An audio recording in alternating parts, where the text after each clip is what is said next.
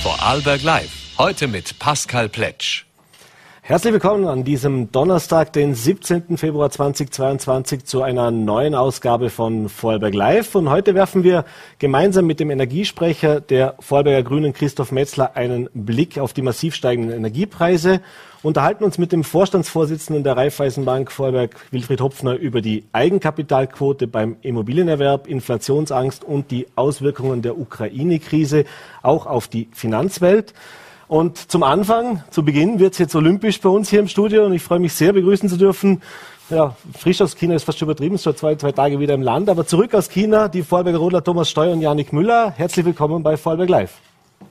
Schönen Abend, danke für die Einladung. Ja, wie es im Sport oft so ist, da haben wir heute tatsächlich jetzt das Paradebeispiel. Erfolg und Niederlage oder Enttäuschung und Glück äh, liegen oft sehr eng beieinander. Jetzt äh, Fangen wir mit dem Positiven zuerst an. Äh, Thomas Steu, äh, einmal Bronze, einmal Silber ist die Ausbeute aus diesen Olympischen Spielen. Äh, nehmen an, riesengroße Freude.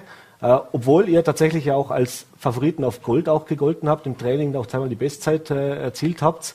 Aber nehmen an, am Ende des Tages alles perfekt gelaufen. So besser kann man sich nicht erwarten. Na, war sicherlich extrem gut, extrem cool. Wir sind mega happy mit denen zwei Medaillen, hätte fast nicht besser laufen können. Natürlich hat man mal kurz spekuliert, dass Gold möglich ist.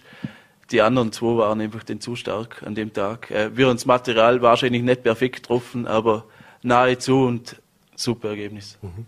Du hast ja auch mitgebracht, die beiden Medaillen. Vielleicht können wir die unseren Zusehern natürlich auch noch kurz zeigen. Da haben wir, wir haben sie vorher schon mal in der Hand gehabt, die wiegen auch ganz schön. Also da ist schon Material dahinter. Was war denn das für ein Moment, wenn man denn, also du warst ja schon mal bei Olympia, da war es der vierte Platz, der, glaube ich, undankbarste, den man da erreichen kann. Äh, aber wie ist es, wenn man dann auf dem Treppchen steht, wenn man sieht, es ist grün vorne, der Name leuchtet auf und dann auch schlussendlich bei der Siegerehrung dann aufs Treppchen kann? Ja, extrem cooles äh, Gefühl. Man arbeitet da seit fast Jahrzehnten schon hin. Äh, das war ein Kindheitstraum von mir. Mhm. Jetzt haben wir es endlich geschafft und fühlt sich immer nur extrem erleichternd und cooler. Mhm. Für Janik, die ersten Olympischen Spiele und die waren nicht ganz so glücklich. Äh, mit viel Vorfreude hingefahren, natürlich auch lang darauf vorbereitet und dann kam es im Training äh, zu einem Sturz. Wir sehen noch die Folgen hier bei uns und das war es dann mit Olympia eigentlich dieses Jahr. Vielleicht kannst du mal ganz kurz äh, unseren Zusehern noch erklären, was ist denn da passiert? Was war da beim Training? Weil dass man mal stürzt, dass man mal irgendwo dagegen kommt bei der Bahn, das kommt ja vor, aber das war ja wirklich sehr unglücklich. Genau, ja. Also es kommt schon relativ häufig vor, dass man mal die Wanne touchiert oder, oder dass der Rodel mal umkippt. Und bei uns war es jetzt leider im, im Highspeed-Bereich und wir haben die letzte, also die Zielkurve eigentlich relativ schlecht erwischt in einem äh, schlechten Winkel. Dann ist es ziemlich hoch bis an die Begrenzung gegangen und dann sind wir leider mit ziemlich viel Schwung auf die Innenbande zu. Da habe ich mir dann leider den linken Arm zwischen der Bande und dem Rodel eingeklemmt und dann war für mich eigentlich gleich mal klar, dass da was Gröberes ist. Mhm. Du musstest ja dann auch in China noch operiert werden im Spital. Äh, wie war das? Wie ist da die Versorgung gewesen, auch rundum da im Olympischen äh, Dorf oder beziehungsweise bei der, vom Olympischen Komitee?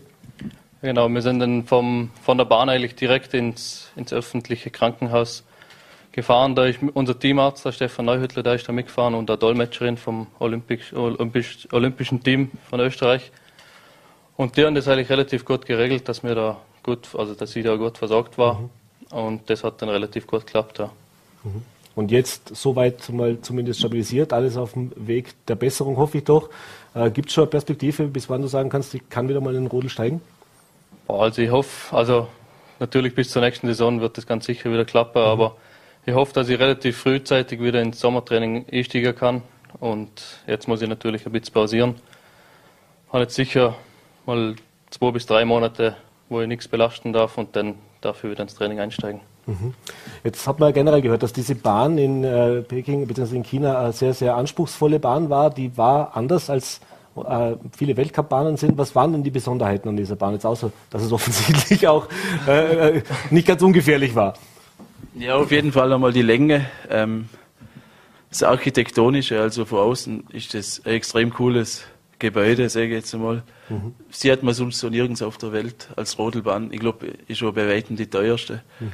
Ähm, Besonderheiten sind nämlich extrem lang, extrem viele Gleiterpassagen, aber Bergaufstücke, ähm, zwei, drei Dücken, die einfach stimmen müssen und dann die Kurve 13, wo man einfach nicht ganz genau gewusst hat oder was, wenn man da aus zum Lenken hat und dann sind einfach extrem viele Fehler passiert, weil es so schwer war mit der mhm. Orientierung. Man fährt da mit 130 durch einen Tunnel, der wird irgendwann enger und dann muss man der perfekte Zeit, äh, Zeitpunkt finden, zum da rauslenken. Das war nicht ganz leicht.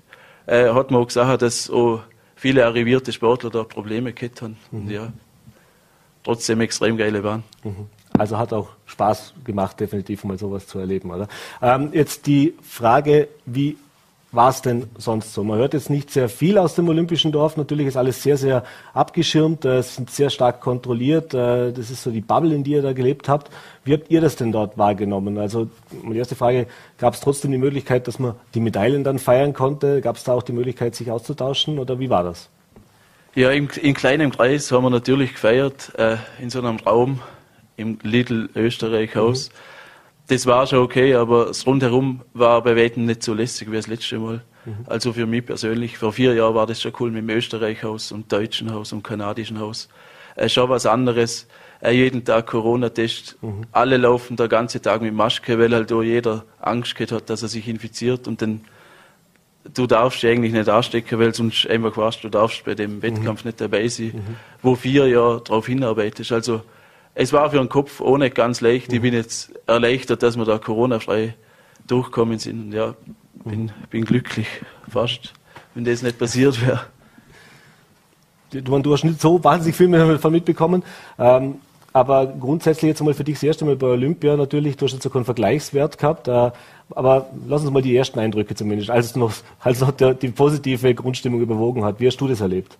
Ja, es war natürlich das Ganze mit dem Corona-Test und mit der Maske jeder Tag alles. Und das sind wir aber vom Winter sowieso her schon gewohnt gewesen. Und von dem her waren die Eindrücke für mich eigentlich schon relativ cool. Einfach mal die ganzen anderen Sportler. Bei uns waren es jetzt nur die Ski-Alpinen, mhm. die Skeleton und die Bob-Sportler. Aber dass man einfach mal mit denen eigentlich in dem Dorf zusammen wohnt, die alle einfach ständig, ständig denen über den Weg läuft und so. Und das Ganze unter der Spirit eigentlich vor der Olympischen Spiele einfach den aufzufassen, es war schon ein cooles Erlebnis. Mhm. Thema Motivation. Ja, jetzt, du bist schon der arriviertere Rodler, letztes Jahr Weltcupsieger auch geworden, jetzt auch mit Olympiamedaillen gekürt. Äh, nur mit 22 Jahren erste Olympiade gewesen. Ähm, wie schaut es denn aus, auch mit der Zukunft jetzt? Also fangen wir mit dir vielleicht an. Äh, du hast Olympiasieg, äh, Olympiasieg, Olympiamedaillen gemacht, zwei Stück. Äh, du hast Weltcupsiege gefeiert, du hast äh, einen Weltmeistertitel geholt.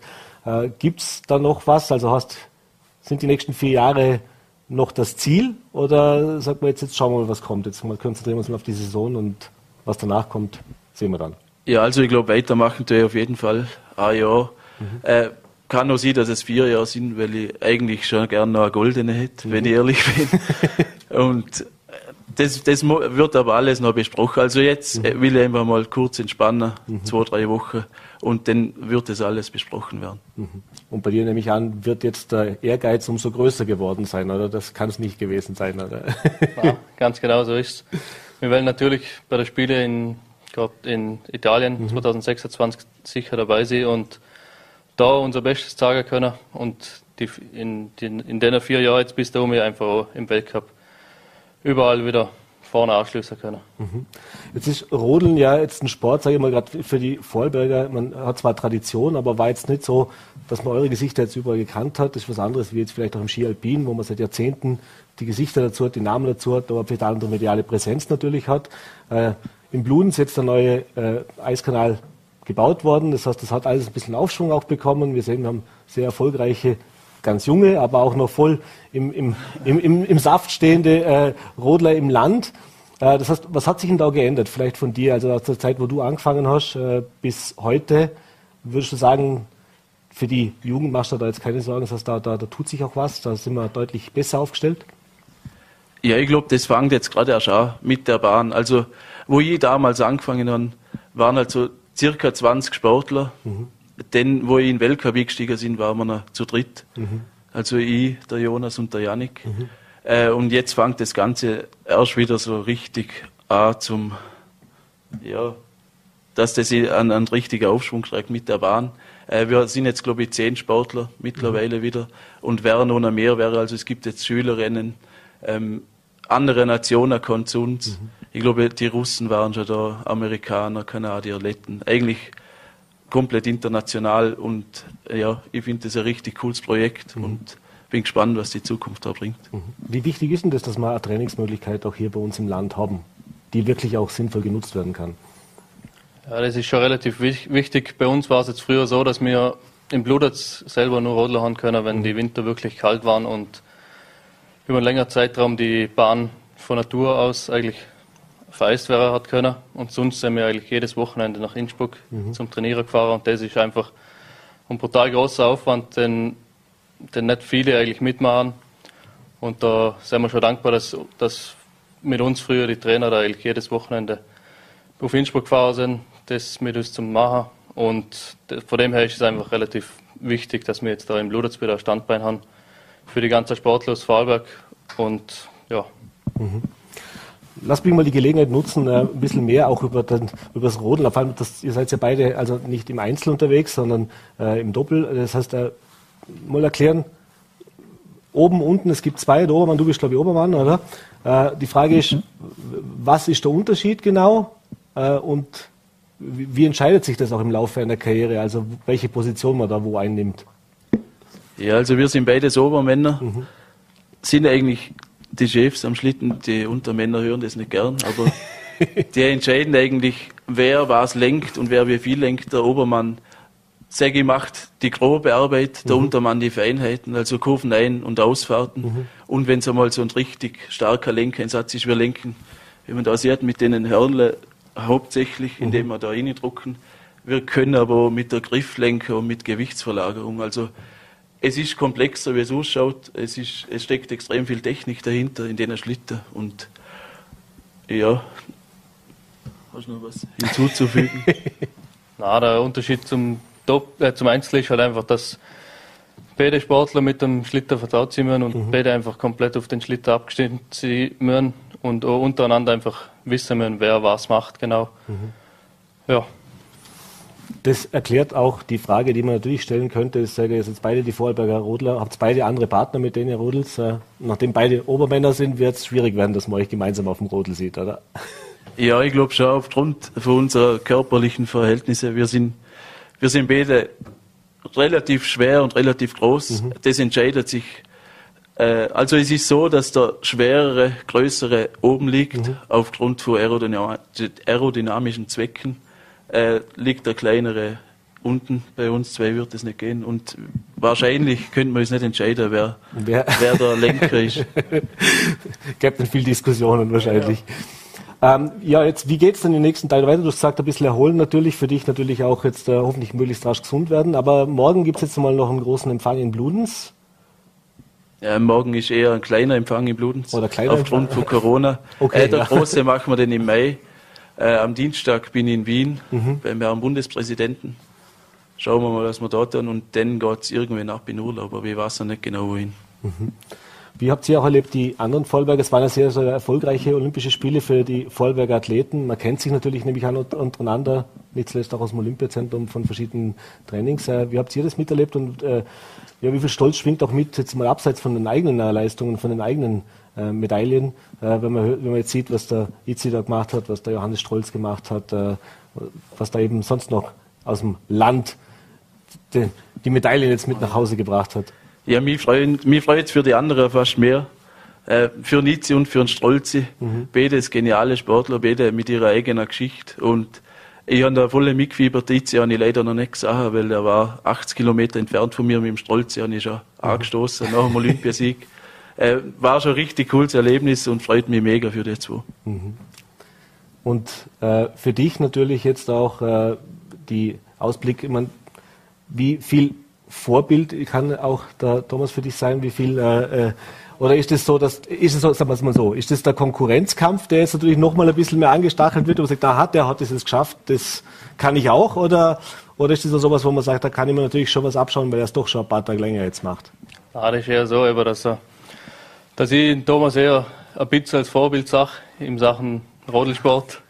Und einfach, ich bin ja die gleiche Schule gegangen, eigentlich an der gleichen Werdegang wie er.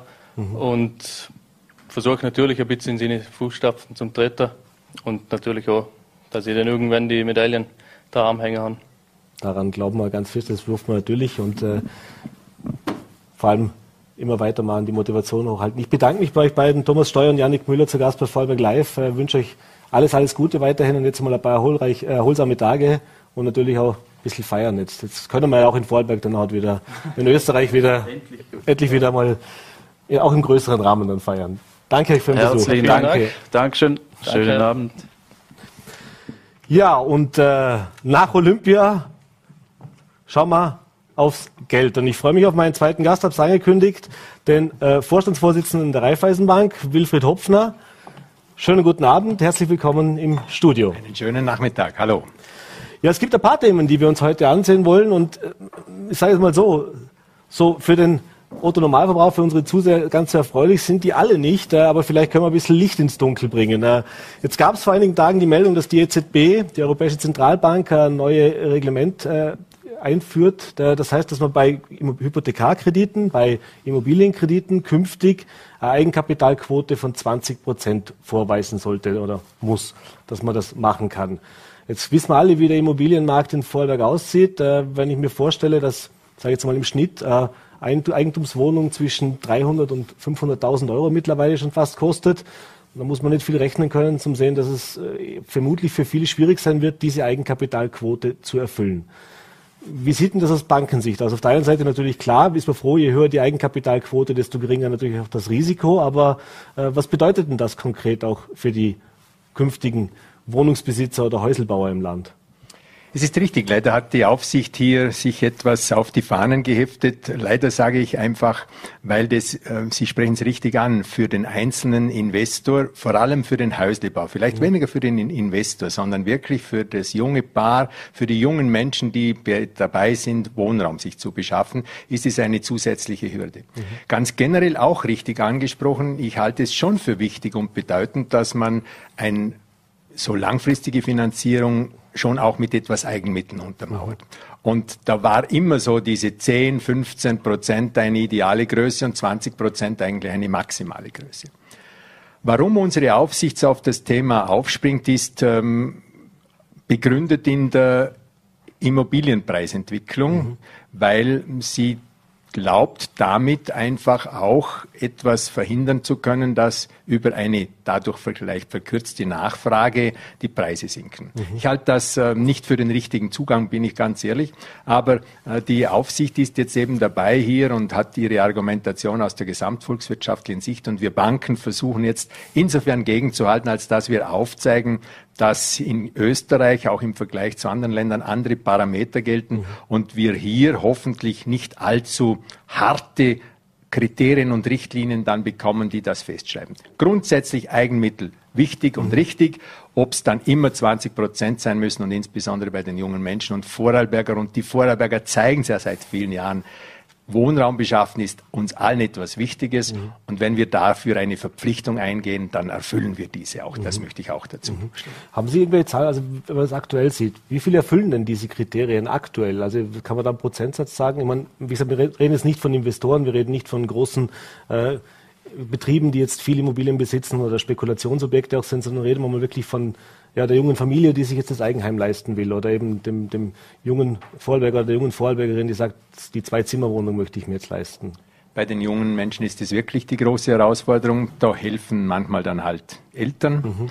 Und äh, manchmal ist es dann halt wirklich einfach das Zusammenkratzen von allem bisher Ersparten. Und eigentlich aber das gilt schon auch ein bisschen für den Vorarlberger. Bevor man sich dann in das Abenteuer Wohnbau, Wohn, Wohnraumfinanzierung stürzt, hat man schon typischerweise auch etwas auf die Seite gelegt und auf die Seite gebracht. Ideal wäre eben, wenn es nicht hart an diesen 20 Prozent mhm. sein müsste, sondern dass man es individuell betrachten kann. Mhm. Es gibt auch unterschiedliche Situationen, ähm, die man, die man idealerweise berücksichtigen sollte. Aber ist das dann noch, noch möglich? Also wenn es diese Empfehlung bzw. diese Vorgabe kommt, kann dann eine Bank noch künftig, hat sie überhaupt eine Möglichkeit, das zu umgehen sozusagen?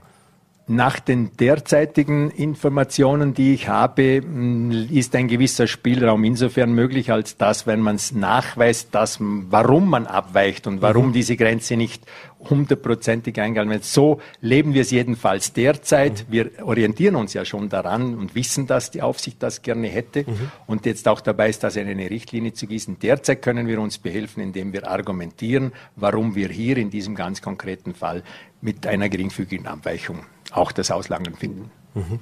Äh, wird es künftig überhaupt noch möglich sein, Ihrer Meinung nach, für Private sich, also unabhängig von den 20 Prozent, sich in Vorarlberger Wohnungen zu leisten? Sie haben es gerade gesagt, die Preise steigen.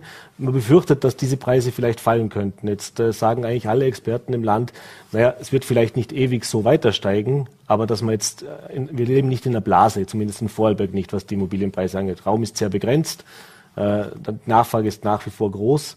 Äh, sieht man das auch aus Bankensicht vielleicht mit Sorge? Also es gibt ja viele andere Bereiche, die schon sagen, leistbare Wohnung ist immer Thema, aber eben auch die Eigenheim- oder Eigentumswohnung wird ein Problem. Das Bauen und die Preisgestaltung beim Bauen hat mehrere Aspekte. Zum einen ist natürlich die generelle Marktentwicklung. Und wie lange glauben wir hier schon, dass es jetzt irgendwann dann mal den Plafond erreicht haben müsste und es geht immer noch weiter. Was aus meiner Sicht aber auch wichtig ist, äh, das könnte schon helfen, bei dem Umgehen der Teuerung. Mhm. Die Ansprüche, die man heute an eine Wohnung, an ein Haus stellt, sind auch extrem hoch. Mhm. Es ist vielleicht jetzt mag veraltert klingen, aber äh, wir haben damals in unserer Generation hat man, wenn man gebaut hat, halt nicht das ganze Haus schon fertig ausgebaut. Mhm. Äh, natürlich kommen heute neben den Grundstückspreisen, neben den allgemeinen Verteuerungen, die jetzt ja auch noch ganz generell, was Rohstoffe anbelangt, zusätzlich einen Aspekt haben, sind natürlich die ökologischen Themen, die ökologische Bauweise auch ein weiterer mhm. Preistreiber. Ja, und am Ende des Tages ist es auch ein bisschen Anspruchsdenken. Mhm. Und deswegen sind ja auch äh, neue Anbieter, etablierte Unternehmen zum Teil, aber sie versuchen es über eine andere Bepreisung, über eine andere Qualitätsschiene, in der, indem man die Ansprüche an die Qualität etwas reduziert, mhm. trotzdem noch gute Qualität bietet, aber über diese leichte Reduktion auch zu einer Preisreduktion kommt. Mhm. Und insofern hat man in Vorarlberg immer Wohnraum geschaffen und wird ihn auch weiter schaffen und irgendwie richtet es der Vorarlberg immer, würde ich sagen. Äh, ein weiteres Thema ist das Thema Inflation, Preissteigerung. Sie haben es auch gerade schon gesagt. Das ist ja nicht nur was, was den Baumarkt oder den Rohstoffmarkt betrifft, sondern wir hören es jeden Tag. Äh, mein Gast, der nach Ihnen noch bei mir in der Sendung ist, wird das auch bestätigen können. Da geht es dann um die Energiepreise. Es geht aber auch um die ganz klassischen Lebensmittelpreise. Äh, wir hatten es gibt verschiedene Brechenbeispiele, man sagt, so zwischen drei, dreieinhalb Prozent Inflation sind durchaus möglich auch in diesem Jahr noch, wenn nicht sogar höher. Manche gehen davon aus, dass es sogar höher wird. Ähm, das hören wir auch seit vielen Jahren im, im Gehaltsniveau ist es so, dass da eher, äh, soll ich sagen, Gehalts-, also Reallohnverlust mitgespielt hat. Ähm, natürlich auch was, was die Banken betrifft, wenn man uns die ganze Tageskonten ansieht, wenn man sich Girokonten ansieht, dass die Menschen eben überhaupt über die, über die Runden kommen. Wie sehen Sie diese Entwicklung und äh, ist da auch ein bisschen Sorge dabei, was uns da die nächsten Monate, Jahre noch erwartet?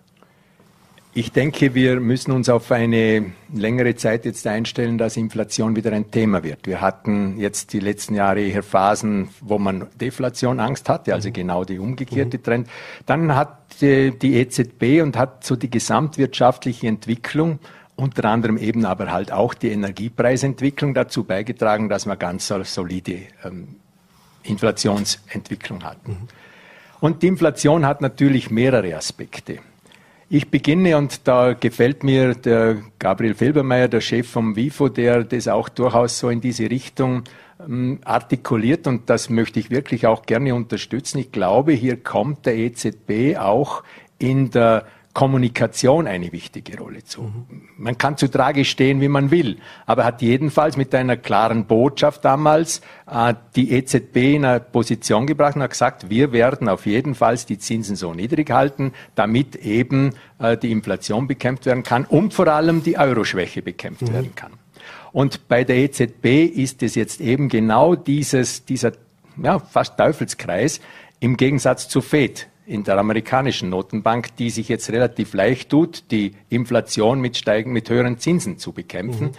Bei der EZB kommt dazu, dass sie es aus der Preisstabilität auch tun müsste. Mhm. Aber dann gleichzeitig wieder das Euro-Thema der schwachen, der schwächeren europäischen Staaten im Euro natürlich auch berücksichtigt werden müssten, die dann eben über höhere Zinsen auch wieder ihre Staatsschulden steigen lassen. Und da wäre auch, und auch noch einmal auf, Sil auf Silber mal einzugehen, auch ein interessanter Aspekt, den man wirklich einmal anschauen müsste, ob es nicht gelingen könnte, neben einer klaren Kommunikation, die die Märkte von der EZB erwarten, nämlich, dass sie die Inflation tatsächlich bekämpfen, weil wenn diese Botschaft nicht kommt, dann haben die Menschen das Gefühl, es wird immer alles teurer mhm. und es gibt nur Vorziehkäufe und dann kommt das sozusagen das Ganze noch mehr in Schwung. Und das zweite Interessante wäre, die Inflation zu bekämpfen durch Anheben der Zinsen und zum anderen die Ankaufsprogramme aufrechtzuerhalten und damit dem Staaten und den Euro zu, den, dem Euro zu helfen. Also da gibt es viele Facetten und lassen Sie mir noch einen Punkt, weil mir der wichtig scheint, weil jetzt ja gerade auch wieder die KV-Abschlüsse laufen. Mhm. Es ist natürlich ein, auch ein gewisser Teufelskreis, wenn man höhere Inflation ist die Erwartungshaltung, dass man höhere Gehaltsabschlüsse bekommt, weil man sonst einen Reallohnverlust mhm. erleidet. Gleichzeitig sind aber hohe Kollektivvertragsabschlüsse auch gleichzeitig wieder ein Treiber für die Inflation. Mhm. Also das ist ein ganz schwieriges Gebilde und da herauszukommen ist nicht einfach. Ich denke übrigens, dass wir abhängig natürlich jetzt von der Energiepreisentwicklung mhm. und auch von geopolitischen Interventionen, die wir alle wissen gerade laufen, dass die Steigerung schon sich etwas verlangsamen wird, aber wir werden inflationäre Zeiten in den nächsten Monaten und vermutlich Jahren haben. Mhm. Sie haben es gerade gesagt, äh, internationale Situation, gerade aktuell äh, gibt es natürlich auch politisch äh, in Osteuropa, wenn wir den Blick werfen in die Ukraine, äh, sehr, sehr heiße Situation, eine sehr krisenbehaftete Situation. Jetzt ist die Raiffeisenbank auch sehr stark engagiert in Osteuropa, auch in der Ukraine. Äh, vielleicht zuerst mal äh, die Frage an die Raiffeisenbank. Wie wirkt sich das jetzt schon auf Sie aus? Äh, Gibt es da auch irgendwelche Krisenpläne, wenn es da jetzt zu einer weiteren Eskalation kommen würde? Wie sieht es da aktuell aus? Für uns jetzt in der Raiffeisen Landesbank und in, bei den Raiffeisenbanken in Vorberg hat das keine Auswirkungen. Mhm. Aber unsere Raiffeisenbank International hat wie viele andere österreichische Banken seinerzeit diesen osteuropäischen Markt für die österreichische Wirtschaft eröffnet. Mhm. Das hat ja auch dazu geführt, dass wir lange Jahre höhere Wachstumsraten, Wirtschaftswachstumsraten in Österreich als zum Beispiel in Deutschland hatten, weil wir in diesem attraktiven Markt unterwegs sein konnten. Ja, und in den letzten Jahren hat sich jetzt natürlich rund um Russland schon eine gewisse Krisensituation ergeben. Und das hat unsere Raiffeisenbank international jetzt insofern managed oder gemanagt und managt das so, dass natürlich dort alle Vorkehrungen getroffen werden, sollte es zu weiteren Sanktionen kommen. Die Bank hat gelernt und es ist die Raiffeisenbank International hat dort eine Netzwerkbank, die ausschließlich in diesem russischen Markt und in den russischen Gegebenheiten tätig ist. Also intern sozusagen läuft es. Das ganze Spannende wird dann die internationalen Sanktionen, aber damit hat eine Bank, die so viele Jahre in Osteuropa tätig ist, natürlich auch leben gelernt. Mhm. Auch selbst wenn jetzt die Diskussion rund um SWIFT, um dieses Zahlungsverkehrssystem abschalten, ja oder nein, mhm. dann gibt es ein Alternativsystem. Also ich traue mich auch als Aufsichtsrat RB zu sagen, das Thema ist ein ernstzunehmendes. Es gibt Krisenpläne, es gibt äh, klare Strukturen dahinter, wie das Ganze gemanagt werden kann. Und insofern wünsche ich mir für uns alle sehr, dass das keine kriegerische Auseinandersetzung gibt, sondern auf diplomatischem Weg geklärt werden kann. Und ja, wir werden sehen, aber als Raiffeisenbank International und für unsere Gruppe, es hätte Auswirkungen, aber keine, keine mhm. großen. Welche Auswirkungen hat es denn auf die Sparer? Denn natürlich sind gerade die Finanzmärkte etwas, was immer sehr, sehr äh, schnell reagiert, wenn es irgendwo Krisen gibt. Äh, wir haben es auch erlebt in den letzten Wochen, dass sich der Aktienmarkt zum Beispiel äh, jetzt äh, ja, teilweise auch mit, mit größeren Minus abgeschlossen hat, je nachdem, was eben die Lage war. Das kann sich sehr, sehr schnell ändern, haben wir auch gelernt. Äh, aber wie sieht denn da aktuell die Situation aus? Würden Sie da jetzt noch sagen, soll man entspannt als Sparer sozusagen jetzt einfach abwarten? Muss man noch nicht in Panik verfallen? Oder ist auch da vielleicht jetzt so ein, so ein Trend erkennbar, man sagt, naja, in den nächsten Jahren wissen wir nicht, wo es hingeht, aber wenn wir uns all diese Entwicklungen ansehen, mit der Inflation, mit den Teuerungsraten, mit äh, eben diesen politischen Unsicherheiten, mit der Pandemie, äh, dass vielleicht auch da ein bisschen mehr Vorsicht angesagt ist? Panik ist immer ganz ein schlechter Ratgeber. Es sollte einfach eine gewisse Kontinuität äh, zum einen sein und zum anderen nicht alle Eier in einen Korb legen, mhm. nicht alles in ein Investment legen, sondern eine gute Streuung. Das ist ein genereller Grundsatz, der in allen Phasen gilt. Und ja, äh, die Aktienkurse sind jetzt etwas unter Druck gekommen. Allerdings muss man sagen, nach einer mehr monatigen, um nicht zu sagen schon mehrjährigen Rallye. Mhm. Und es musste irgendwann einmal, und es muss immer wieder einmal eine Korrektur kommen. Es kann ja nicht immer nur mhm. aufwärts gehen. Irgendwann gibt's ähm, Zinspolitik der Nationalbank, der Notenbanken, ähm, geopolitische Auswirkungen, vielleicht auch Unternehmen, die nicht mehr so performen. Verschiedenste Aspekte haben Auswirkungen auf den Aktienkurs. Mhm. Und derzeit ist es einfach so, dass man die Märkte beobachten soll. Ich denke, wenn man nicht mit einem großen Betrag einmalig in Aktien geht, sondern indem man sich zum Beispiel monatlich über vertretbare Beträge anspart, ist das eine echte Alternative. Und jetzt sind wir noch einmal beim Thema Inflation. Mhm. Ich kann halt einfach nur mit Aktien und derartigen etwas höher risikobehafteten Investitionen oder Anlageinstrumenten eine höhere Rendite erzielen. Mhm. Und das ist auch etwas, was man wissen muss. Höhere Rendite bedeutet auch etwas höheres Risiko. Mhm. Aber wenn ich die Inflation schlagen will, die kann ich halt mit dem Sparbuch definitiv nicht schlagen und vermutlich auch noch längerfristig, obwohl die langfristigen Zinsen jetzt ja auch beginnen zu steigen, mhm. auch nicht mit normalen Wertpapieren in, in normalen Anleihen. Mhm. Das wäre jetzt noch die letzte Frage, wir sind schon fast am Ende der Zeit, aber die Frage nach den Sparzinsen natürlich und auch den Kreditzinsen. Sie haben es gesagt, äh, bei der EZB schaut es momentan nicht so aus, hat man keine Anstalten, dass die Zinsen jetzt grundsätzlich steigen, aber die FED hat schon angekündigt, die steigen, äh, die werden steigen. Das heißt, müssen wir damit rechnen, dass in den nächsten Jahren, fangen wir mit dem Positiven an, vielleicht das Sparbuch tatsächlich wieder mal eine Option wird, die, die, die sich auch lohnen kann, die, die sich auch Sinn macht, dass man das macht. Äh, und vor allem eben auch was die Kreditzinsen anbelangt, also die schon bestehenden, da reden wir jetzt noch nicht von diesen äh, neu abgeschlossenen, dass das für den einen oder anderen ein Problem werden könnte. Ich gehe schon davon aus, dass auch die EZB diese Inflationsentwicklung nicht negieren kann und es wird zu Zinsanhebungen kommen. Mhm. Sie Lagarde kündigt ja schon so etwas an. Nochmal würde man eine klarere Botschaft wünschen, aber mhm. es ist, ähm, es ist erkennbar und Analysten glauben daraus, aus ihrer Aussage hören zu können, dass es zu Zinserhöhungen kommt. Das wird jedenfalls ähm, etwas, eine Auswirkung dann auf die Kreditzinsen haben. Das will ja die EZB. Die mhm. Zinssteigerung soll ja auch ein bisschen Kredite wieder verteuern, um da die Nachfrage zu verkürzen.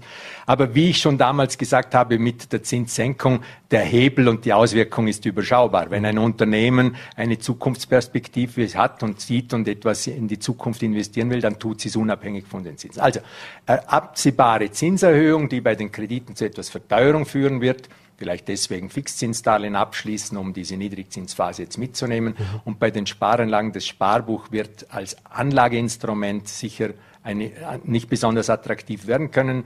Das Sparbuch ist ein, ein Instrument, um kurzfristig Liquidität ähm, sozusagen auf die Seite zu bringen, dass man es hat, wenn man es braucht.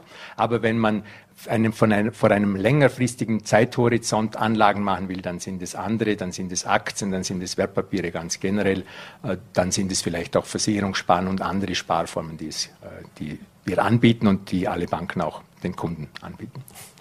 Wilfried Hopfner, vielen Dank einmal mehr für den Besuch im Studio. Alles Gute, gesund bleiben und einen schönen Abend und danke für diese Einblicke. Vielen Dank, auch einen schönen Abend. Ja, und äh, jetzt gehen wir dahin, wo wir gerade drüber gesprochen haben, was bedeutet das dann genau? Also wenn man das Geld zwar noch hat, aber trotzdem jetzt schon schauen muss, was kommt dieses Jahr auf uns alle hier auch im Land zu. Ich freue mich sehr begrüßen zu dürfen den äh, Sprecher der Grünen, äh, Entschuldigung, Christoph Metzler, damit ich es jetzt auch rausbringe. Herzlich willkommen bei Vollberg Live. Guten Abend. Ja, Sie haben jetzt gerade gehört, was da Wilfried Hopfner gesagt hat. Äh, das Thema Inflation, das Thema Preissteigerungen, das kennen wir, das hören wir jetzt bald täglich. Auch die VKW, habe ich gestern gehört, hat schon gesagt, angekündigt, dass es nicht ohne Preiserhöhungen dieses Jahr gehen wird. Äh, man hat sich da sehr zurückgehalten, aber man kündigt schon an, naja, man wird das sich schon anschauen müssen und ganz ohne Preiserhöhungen wird es nicht gehen. Äh, ich habe mir das angeschaut, im Durchschnitt wird erwartet, dass die Energiepreise 2022 um 25 Prozent steigen. Wir sehen es an den Zapfsäulen jetzt schon aktuell. Wir leben es teilweise auch schon auf den Rechnungen von Heizungen, von Gas, von Stromrechnungen, obwohl das, wie gesagt, jetzt momentan gerade in Vorarlberg noch kein großes Thema ist, aber eben auch auf uns zukommt. Äh, jetzt wie aus Sicht der Grünen, die sich natürlich jetzt auch mit ihrem Klimapaket, mit den äh, erneuerbaren Energien und so weiter dafür einsetzen, könnte man ja sagen, naja, kauf ein Elektroauto, dann hast du teuren Benzin oder äh, Umrüstung von Gas auf erneuerbare Energien, dann ist das kein Problem.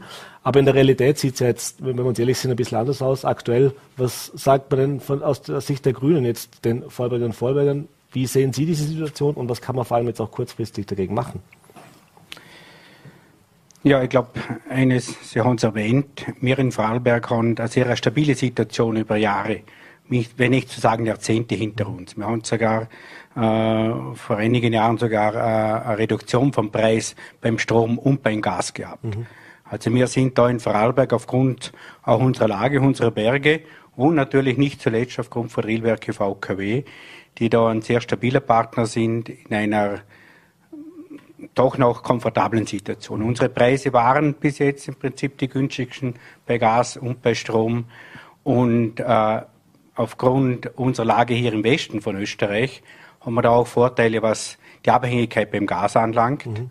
und was beim Strom anlangt. Mhm. Also wir in Vorarlberg sind da sicher äh, äh, ja, gut gebettet, zum Glück. Aber es ist natürlich eine große Abhängigkeit da, mhm. aufgrund von diesen Krisen, die es da global gibt, die es in Europa gibt. Also gerade das mit Russland, mit dem Gas, mhm. das ist also natürlich ein großes Thema und das strahlt aus in alle Bereiche. Mhm. Und da ist einfach die Hauptaussage und, und im Prinzip die Kernbotschaft oder auch die Erkenntnis, wir müssen raus aus den Abhängigkeiten. Mhm. Raus aus den Abhängigkeiten von globalen äh, Märkten, raus aus, dem, aus der Abhängigkeit von Spekulanten. Mhm. Wenn Energie halt zur Spekulation wird, dann sind wir im Prinzip nur Beifahrer in der ganzen Sache. Und da haben wir durchaus in Österreich, ich glaube, das erste Mal mit unserer Umweltministerin Gewessler das erste Mal richtig abgebogen, mhm. dass wir Richtung erneuerbare Energien noch verstärkt äh, uns auf die einlassen. Also wenn man die Stromsituation anschaut in meinem Burgenland, wer hätte das gedacht? Die haben, die sind jetzt, äh, die, die erzeugen mehr Strom, wie sie brauchen, deutlich mehr mittlerweile. Da geht es sogar dahin, dass sie mit den Windrädern das Doppelte erzeugen. Wir als Vorarlberg haben uns vielleicht vor zehn Jahren gedacht, äh, äh, Burgenland, die werden nie das erzeugen können, was sie haben. Mhm. Also zum Beispiel Windkraft, das ist in Vorarlberg nicht das große Thema, äh, gibt nur wenige Standorte, an denen es möglich ist, aber die Sonne scheint nicht nur im Burgenland, auch in Vorarlberg. Also Photovoltaik ist da äh, ein ganz wesentlicher Punkt, wo man auch selber Selbstversorger sein kann. Mhm die Preise bezüglich beiden Modulen sind so gefallen, dass man sich da also wirklich auch, äh, äh, sogar was verdienen kann dabei. Mhm. Jetzt haben wir, habe ich heute gerade gelesen, äh, weil Sie sagen, das ist alles richtig, äh, würde ich alles unterschreiben. Allerdings ist das ja nichts, was jetzt kurzfristig hilft. Also was, was jetzt in den nächsten, sage ich jetzt mal, halben Jahr, Jahr hilft. Äh, und es gibt ja Menschen, mhm. viele Menschen auch in diesem Land, die leben zum Beispiel in einer Mietwohnung, die leben äh, in Verhältnissen, wo sie jetzt auch nicht selber entscheiden können. Ich ja. suche jetzt was Neues, geschweige jetzt mal auch von der Finanzierbarkeit. Muss ja auch ein bisschen Geld haben. Es gibt zwar auch Förderungen, aber das kostet ja auch alles. Äh, ich habe heute gelesen, dass äh, Bregenz die Stadt zum Beispiel ist mit der schlechtesten äh, Bilanz, was erneuerbare Energien ja. äh, anbelangt. Äh, diese Stadt, wo auch eine grüne Vizebürgermeisterin seit einigen Jahren äh, tätig ist. Wenn ich das jetzt äh, ein bisschen polemisch auch formulieren kann, ja. mir ist schon klar, dass die das natürlich auch nur bedingt beeinflussen kann. Aber Fakt ist, äh, wenn man jetzt über die Jahre gesagt hat, okay, wir wollen das machen, wir wollen das auch umstellen, wir haben ein klares Ziel, wo wir dahin wollen. Aber jetzt kurzfristig haben wir ein Problem. Mhm. Äh, es nützt ja dem sage jetzt mal, dem, dem, dem Mieter nichts, wenn, sie, wenn wir darüber reden, ja, super, wenn wir Photovoltaik einbauen bis nächstes Jahr oder wenn wir bis übernächstes Jahr äh, vielleicht 20 Prozent äh, weniger abhängig von, von Gas sind, aber ich muss ja jetzt meine Rechnung bezahlen. Und wenn wir gerade vorgehört haben, wie die Teuerungen auch aussieht und wenn wir auch wissen, was jetzt in diesem Jahr noch geplant ist, also mit der CO2-Abgabe, die dann noch kommt, äh, mit diesem Klimapaket, das jetzt Step für Step oder Schritt für Schritt auch umgesetzt wird, äh, ist es da wie soll ich sagen, jetzt zwar eine gute Idee, die wahrscheinlich die meisten noch unterschreiben würden, aber für die Praxis jetzt brauchen wir doch ganz andere Maßnahmen. Ja, meine erste Maßnahme, die ja gesetzt wurde, steht, dass beim Strom die, die Ökosteuerumlage nicht äh, eingezogen wird. Also da kommen von dem her auf der steuerlichen Seite entsprechende Vergünstigungen. Das ist aber in Summe für einen Haushalt natürlich sehr wenig. Mhm. Äh, ich meine, es, es ist klar, Bregenz hat sich offenbar auf auf einer Situation ausgeruht, die aus heutiger Sicht kein gut ist. Und Bregenz hat den See sozusagen vor der Nase, also ist auch, was Energie anlangt, was Kühlen und Heizen anlangt, ein großes Potenzial wird rund um den See mittlerweile auch stark angewandt, mhm. äh, muss man nützen. äh, bezüglich jetzt kurzfristig äh, äh, zu reagieren, gibt es ja von der Bundesregierung diese 150 Euro pro Haushalt. Aber man sieht genau auch wieder an diesem Beispiel, dass es sehr schwer ist, mhm. dort zielgerichtet äh, äh, das Geld hinzubringen. Genau zu denen, die unter Energiearmut, wie es heißt, leiden, wo also viel Energie brauchen und im Prinzip nicht das Geld dazu haben, das zu finanzieren. Mhm. Äh, man, wir haben in, in Vorarlberg äh, äh, ein Instrument, das ist äh, mit dem Ding, mit dem, Wärme, mit dem Heizungszuschuss, mhm. das etwa 10.000 Personen in Anspruch nehmen, Größenordnung 300 Euro pro, pro Haushalt, ist eine wichtige Geschichte, ist relativ stabil. Äh, wenn man reagieren will, meiner Ansicht nach, dann ist das schon ein Ansatz. Aber mhm. das wird dann vielleicht im nächsten Herbst richtig sein jetzt momentan, wie gesagt, haben wir relativ eine stabile Situation, mhm. äh, denn ist, kommt das Geld bei denen an, die es wirklich brauchen. Mhm. Das ist jene Gruppe von Menschen, die sozial, finanziell nicht so gut dastehen und auf, für das plädieren wir. Also das mhm. hat, Gießkanne ist in diesem Sinn keine gute, mhm. keine gute Lösung. Aber sind, wenn ich weiß, es gibt Zuschüsse, es gibt Subventionen, äh, es gibt äh, Rückerstattungen, äh, ist das das Pferd von hinten aufgezäumt. Also müsste man, das ist dann so, muss der Bürger praktisch immer der, der Bittsteller sein und der, der Almosenempfänger sozusagen. Das heißt, müsste man sich nicht auch im Rahmen jetzt gerade dieses ganzen Klimapakets, schon klar ist kein Landesthema, ist natürlich, äh, geht, geht weit über die Landesgrenzen hinaus, aber sich nicht doch mal zusammensetzen und darüber überlegen, was müssen wir denn grundsätzlich vielleicht jetzt noch an Stellschrauben ändern, dass wir das Ziel zwar erreichen, aber eben genau verhindern, dass wir was verabschieden, und im Nachhinein dann wieder praktisch mit Zuschüssen oder mit Boni oder mit Rückerstattungen äh, das als Absurdum führen ja eigentlich bis zu einem gewissen Punkt auch. Ich meine, das sind die kurzfristigen Maßnahmen, die, die, die, die, die wirken halt in dem Moment, wo das Geld quasi mhm. überwiesen wird. Und da sind wir natürlich dran im Vorarlberg, da sind wir Vorreiter, wenn es mit dem Energieinstitut darum geht, äh, Gebäudesanierungen und so weiter umzusetzen, da gute Beratung zu machen, die Fachfirmen, die wir im Land haben. Mhm. Wir haben auch Firmen, die erzeugen Wärmepumpen. Mhm. Äh, äh, meine, da quasi dieses, dieses Know-how, das da in Vorarlberg ist, und das ist ein großes, das müssen wir noch mehr zu den Leuten bringen. Und da ist sicher eine Hemmschwelle äh, oder halt schwierig für die Menschen vor Ort, äh, wenn sie das nicht so fassen können. Also die Beratung, die spielt mehr Rolle noch mhm. wie, wie das Thema, äh, äh, äh wie soll ich sagen, Dauergeld äh, zuzuschießen. Mhm denen auf die Sprünge zu helfen, die zu unterstützen, das ist eine ganz wichtige Geschichte. Gerade bei äh, sozial schwachen äh, Familien oder, oder Menschen, vielleicht macht Sinn, denen einen Kühlschrank einen neuen zu zahlen, mhm. weil der alte viel zu viel an Strom mhm. verbraucht. Oder? Also da gibt es auch, auch, auch sehr, sehr kleine, kleine Geschichten, die aber, denke ich, von den Sozialämtern auch äh, soweit gehandhabt werden. Mhm. Also wir haben einmal so eine Aktion gehabt, 100 für einen Austausch von Elektrogeräten, mhm. oder? Also da die Leute zu begleiten, da hinzuschauen, das ist viel wichtiger, wie, wie, wie Geld zu überweisen. Mhm. Oder das mhm. ist, das ist schon eine Art, sage ich jetzt einmal von heute. Quasi überweisen wir ein Geld und danach hat, ist, ist Ruhe. Mhm. Äh, aber wir müssen zu den Leuten hin. Das hat natürlich mit, mit, mit, mit mein Frau Bauer zu tun. Mhm. Ganz eine wichtige Geschichte die sich den Themen annehmen, oder? Also das ist, und den Leuten zu helfen, oder? Um diese Energiearmut, das ist, glaube ich, ganz eine wesentliche Geschichte, um diese zu äh, hintanzuhalten. Mhm. Sie haben es vorher schon mal kurz angesprochen, was für Möglichkeiten es gibt. Und eines der, ein Thema, das mir immer wieder auffällt, ist das Thema Fernwärme. Ja. Äh, Fernwärme ist in großen Städten äh, großes Thema. Es gibt vereinzelt auch Projekte im Land schon, ja. die, das, die das umsetzen. Jetzt reden wir immer davon, dass das Rheintal zumindest ein Ballungsraum ist, dass man das alles als, als Metropole oder äh, Metropole oder städtische Region auch ansehen muss. Aber ich habe so das Gefühl, das ist ein Thema, das nicht wirklich offensiv verfolgt wird. Äh, denn das ist ja genau das, wo man sagen, es gibt viele Einfamilienhäuser, es gibt viele Wohnanlagen, es gibt viele Möglichkeiten, wo man gerade im städtischen Bereich natürlich, aber im ganzen Rheintal äh, das nutzen könnte.